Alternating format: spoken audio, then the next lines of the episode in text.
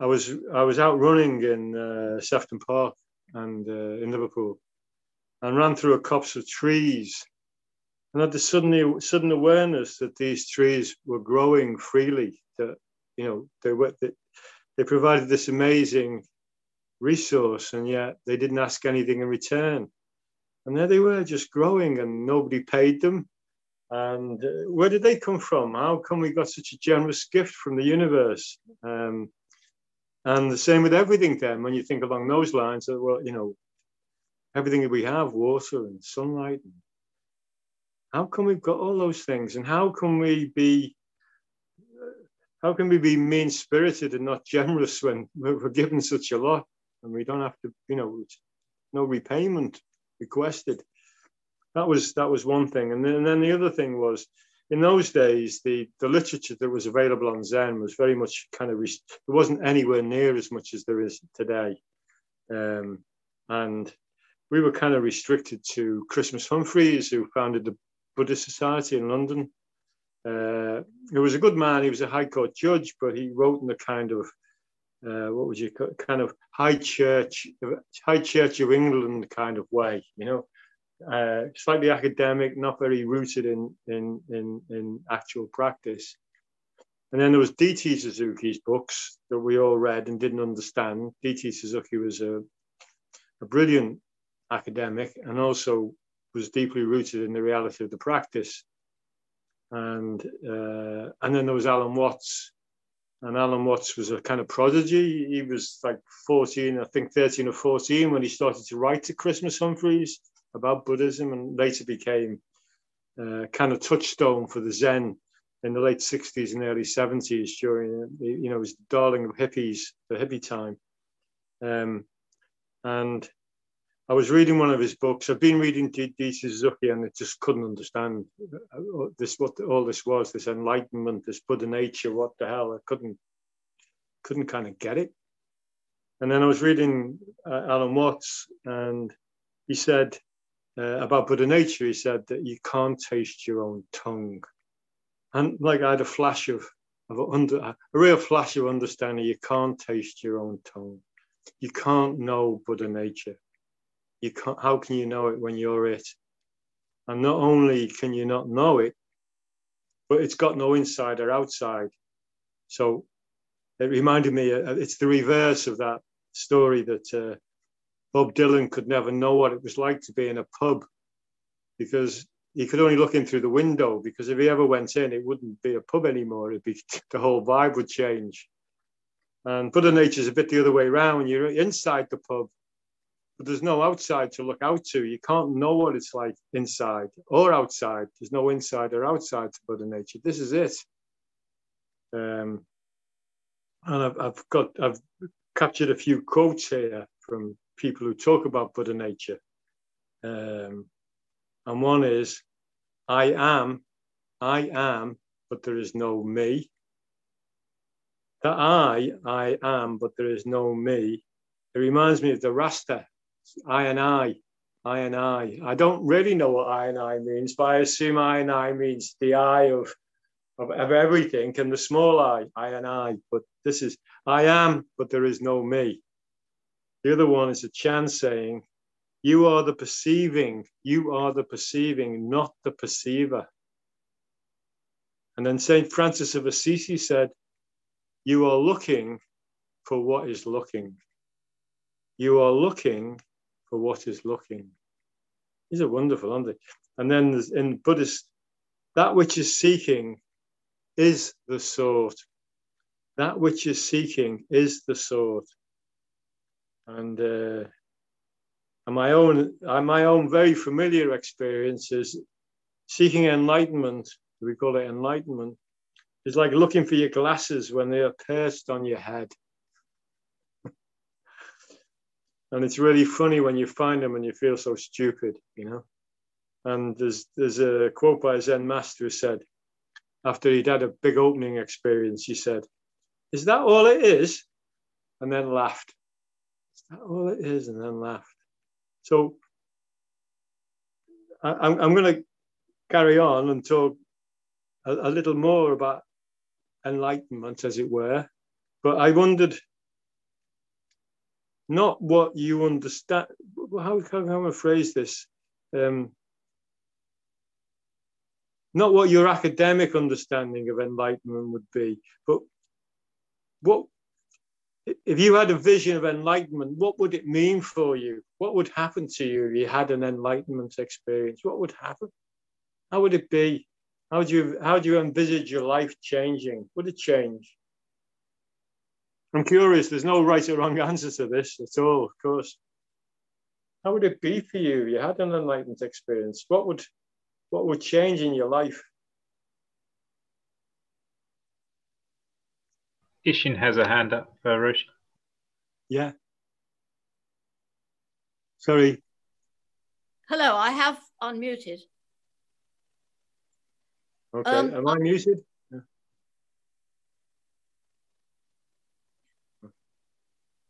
You're not muted, Roshi. Oh, I'm not. Okay. Are you good? Do you want to say something, Ish? Yes, I would hope. I would hope, and this is my hope rather than my expectation, that I would be able to put myself in other people's shoes much better. Great. Thank you, Ish. That's really nice reply. Thank you. Thanks. Thank you. Casper has his hand up. Yeah, um, by living in harmony in of my nature and my surrounding, of in harmony in what is happening. Okay. Okay. Good harmony then. Yeah. Yeah. Thank you. Thanks.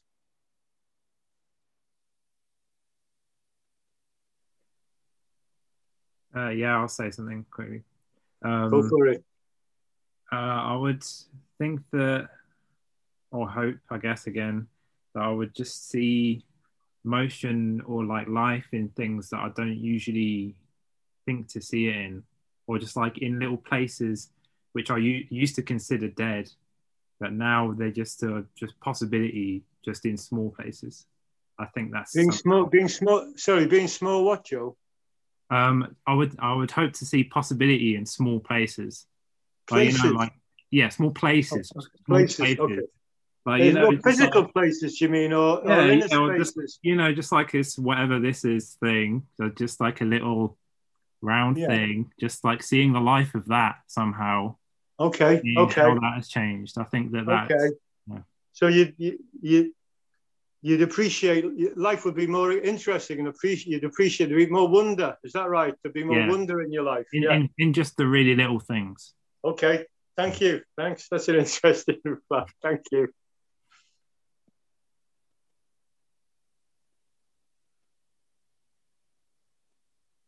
Okay. Uh, Dave, Dave, can I can I see David? How do I see David? Oh, yeah. oh, Dave, can you speak and I can see you? Yeah, I'm here. Okay. Um, I'm gonna I'm gonna ask another question. Okay. Enlightenment. Do you think it's a well? My my imagining when I was started this practice and was you know full of anxiety and stress and all the, all the other things and uh, distress and I thought that enlightenment would be like one leap of uh, uh, uh, I, I, I bound into freedom and I wonder what your view is. Do you think an enlightenment experience is forever?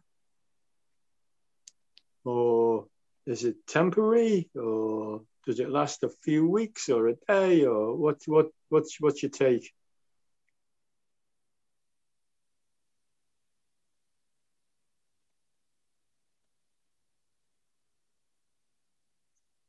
Okay, I know it's a difficult question it requires you to own up to, as to whether you've had one or not. Roshi, I'll respond to that for you. Okay, okay, great. Thanks, Shinro Sensei. I um, I would like to think that the things that I feel I understand, I will understand for the rest of my life. But I think that that's all I'm doing, thinking. Okay. and, and, and, the reason the reason I'm saying that is because I look at my mother, and I look at the way in which she's been hollowed out by dementia, And I ask myself, where is the Buddha nature in that? And there's an easy answer. There's an easy answer, of course there is. But there's a very difficult question there too. You know, how how would it be for me if I was in that state? And I cannot possibly know. Thanks, thanks, Sensei. That, that's you know that's that's so interesting question, isn't it? You know, and when we say you know time swiftly passes by and opportunity is lost, it's true, but the opportunity may be taken and it may be taken away from us by dementia as well. Yeah, interesting. Thank you for bringing that up. Thank you. Keith, Keith wants to say something, Roshi. Yeah. Yeah, thanks for that, Roshi. Um, for, for me, it would be I'd I'd have to keep working at it. Um, I couldn't rely on the experience. I'd have to keep working on what appreciating my life is. Um, and the irony for me would be that um, it's complete. I'm complete. I can't add nothing to it or take anything away from it. Um, I can't gain anything, uh, and nothing can be taken away. I, there's no lack. So to appreciate life, I'd have to keep working at that. I think that's the whole point of the practice is to to integrate it and work, keep working at it, and that it's it's a lifelong thing for, for me. Right. Thank, that, that, thank you, Keith. Thanks for that. I was the only thing the, the only thing that I'm lacking at that you know is hair. me too. Thank you. Thanks. Rosie has a hand up. Okay. Hi, Rosie. Hi, Roshi. Um, I'm definitely not lacking in hair, so I can't agree oh, with no, you on you're that. plenty, yeah.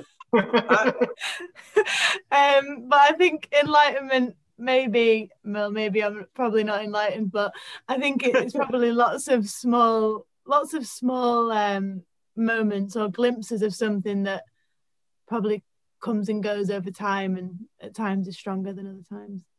Mm, yeah, yeah. Thank you. Thanks. Yeah, yeah. Hi, Roshi. Hey, hi, Colin. Colin here. I was just going to say, I think um, the question of whether it lasts forever or not um, revolves very much around um, what's the implications for me. Mm. Um, but it's something that presumably, or at least hopefully, would, would have its, you know, would send out ripples through other people's lives. And, Mm. and, uh, and, and I think that perhaps the impact of one person having a, a profound experience can can be felt across the rest of the time, even if it even if that individual person then forgets it. Okay, okay. That's thank you because that that that then brings me to another question. I'm gonna I'm gonna just let people finish, but thanks for that. Got you've prompted me into what I was going to ask. So thank you. All right. Tim? Dave, is there anyone else? Yeah, Tim wants to say something, I think, Roshi. Okay, Tim. I did. Um, to me, it's like a leaky tap filling up an old basin, and the bait is worse than that. The basin has got a plug that leaks as well, so it might initially fill up, but it leaks out, and it's worse than that as well because there's no tap and no basin. That's how I see enlightenment. Thank you. Thanks. Thank you. Good luck with that. Sheila? There's no Tim. Sorry, Roshi. Yeah, Sheila is also wanting to say something. okay. Hi. Sheila. Hi, hi, hi, Roshi. Um, yeah, uh, actually, when you said the word freedom, you, you, the, your first question, I was stumped. I thought, what is enlightenment? And then you said the word freedom, and that made total sense to me. To me, it's about it's about freedom, and what I find is that the little tiny bits of freedom that I experience, um, uh, they make such a big change that they, they change me, change things change, mm-hmm. Mm-hmm. and that stays. That's not going to go. That's mm-hmm. that's going to stay, and and there's going to be more and more and more freedom. Great. Sheila, thank you. Sheila, you're getting wiser as you're getting older. Do you know what's going on?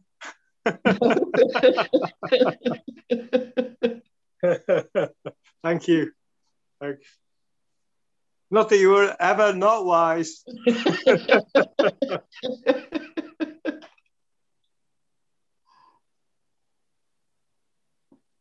Okay, Dave. So, can you come back? Yeah, yeah. I think everybody. Okay, okay. Sorry to keep calling you in. I'm I'm getting used to John's phone. So the, the next question is really, I think, if you were enlightened, each each of us, if, if you were enlightened, who would care? Colin kind of answered that question, but who would really care if you were enlightened?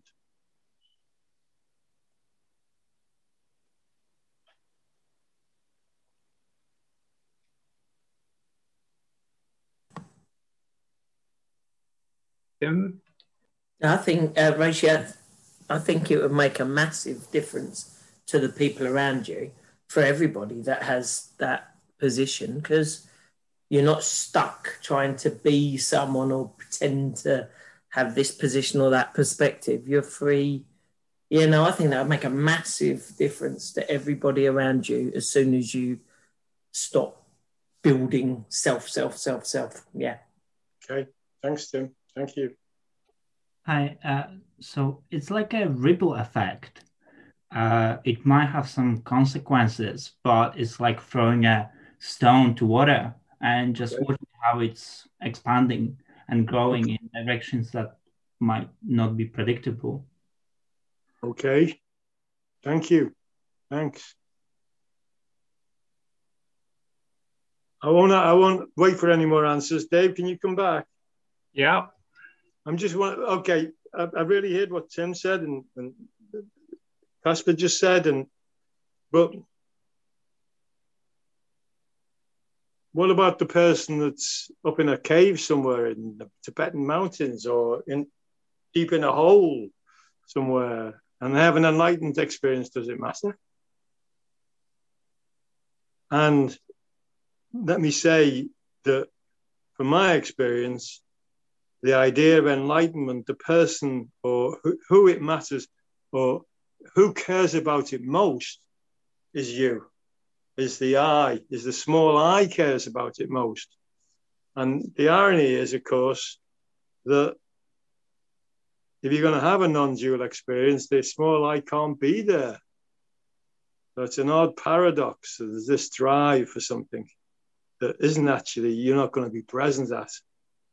And that brings me to, to, to the a definition I've written down here by somebody who says, Enlightenment is devastatingly simple. Although questions regarding enlightenment often become complicated, the answer always remains simple. Awakening to enlightenment is the direct result of freedom from the illusion of a separate volitional self. Awakening to enlightenment is the direct result of freedom from the illusion of a separate volitional self. And I think both those words, separate and volitional, are really important. We don't think about volitional when we think, I think, I think, I think, I think about enlightenment. Do we feel that is that about surrender? And if you surrender your volition, then you, if you don't have volition, then it is a surrender. Um, and then just to be, you know, personal about it and pragmatic about it. My own experience of let's let's call it a non-dual experience is that they can come and go by grace. They can come out of a really um, determined and committed practice. They can arise spontaneously, not even just pop up. Um, they can be embodied in you to a slight degree or to a deeper degree. As Sheila said, they can also become incremental and become important. Um, but I, I I've not been around anyone that I have experienced as manifesting their non dual nature on a 24 7 basis. I've never been around anyone. And in fact, within this tradition, one of the jobs of a teacher is to rush you through the non dual. Because if, if, you, if you are pay homage to or honor to some degree the ideal of this tradition, which is the Bodhisattva ideal, then from the non-dual perspective, you're not much use because you kind of, you know, you're not, you're not, you've got to be in the dual world to make a, to make a difference. Uh, you could be an inspiration, I guess, and be a wonderful person to be around, but whether you'd actively change uh, or bring about change, which was compassionate, I don't know. Um, I don't know what we've got on time, but I, I, I just wanted to read you something because Alan Watts, when he's talking about wisdom of the non-dual, um, writes very simply about it. And I, I, and because starting with Alan Watts, I dug this out from him. I remember him talking about it. I think it was a chapter called God, Ego, and Zen. Uh, and he says, release from our own isolating ego comes partly from recognizing our own hunger for freedom to experience our own intrinsically free nature. However, this is Alan Watts' view, hunger does not imply huge effort. Using our ego to survive is like trying to swim without relying on the water, trying to stay afloat by putting our, our own legs. Oh, trying to stay afloat by pulling on our own legs. Your body becomes tense and you sink like a stone. Swimming requires a relaxation, a trust in the power of flotation that the water will hold you up. Spiritual life is the same. We need to trust in the great life, in the flow of things, and all will be well. Enlightenment or Satori is thought of as a huge attainment, needing, needing huge struggle. But Satori is not about effort and attaining something, but about realizing what we have always had, what we have always had. And I think that was my understanding at the very beginning when I, I realized the trees grew freely and we didn't have to pay them. Okay. And one final word from Alan Watts, who was a radical. There is some perverse determination, some self regarding romantic picture of our own heroic efforts. We imagine this long journey of spiritual progress culminating in the giddy heights of enlightenment. In so doing, we miss the obvious. And by that, I guess he means it's right here now. Okay, folks, I've, I've done, but I'm very happy uh, to any uh, respond to earlier questions or your hero own heroic efforts.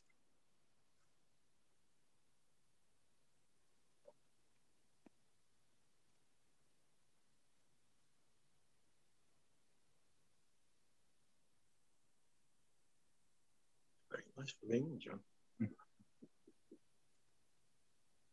Gordon wants to say something. Okay, be nice Oh, to hear yeah. from Gordon.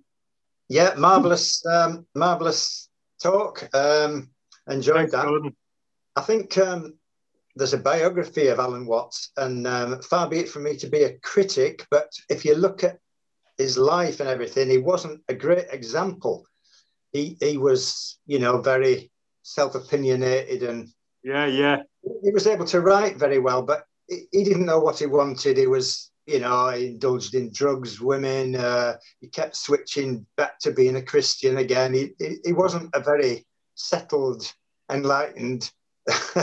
a sort of person, if you, if you wanted to think of it in that way, I think he could Yeah. write about it very well. And his books But you know great. what his biography was called, Gordon? I can't remember now. I've read It was it. Was called The Genuine Fraud. Oh, that's right. Yeah, yeah. so he, he, he knew. He, yeah, he well, knew all along he was bullshitting. Yeah. Well, that's, that's great. Yeah, yeah, I appreciate that actually. Yeah, that's yeah. good. It's good, yeah. isn't it? The genuine fraud. Yeah. I love it. Yeah. Probably describes us all. Thanks, Gordon. Nice to see you.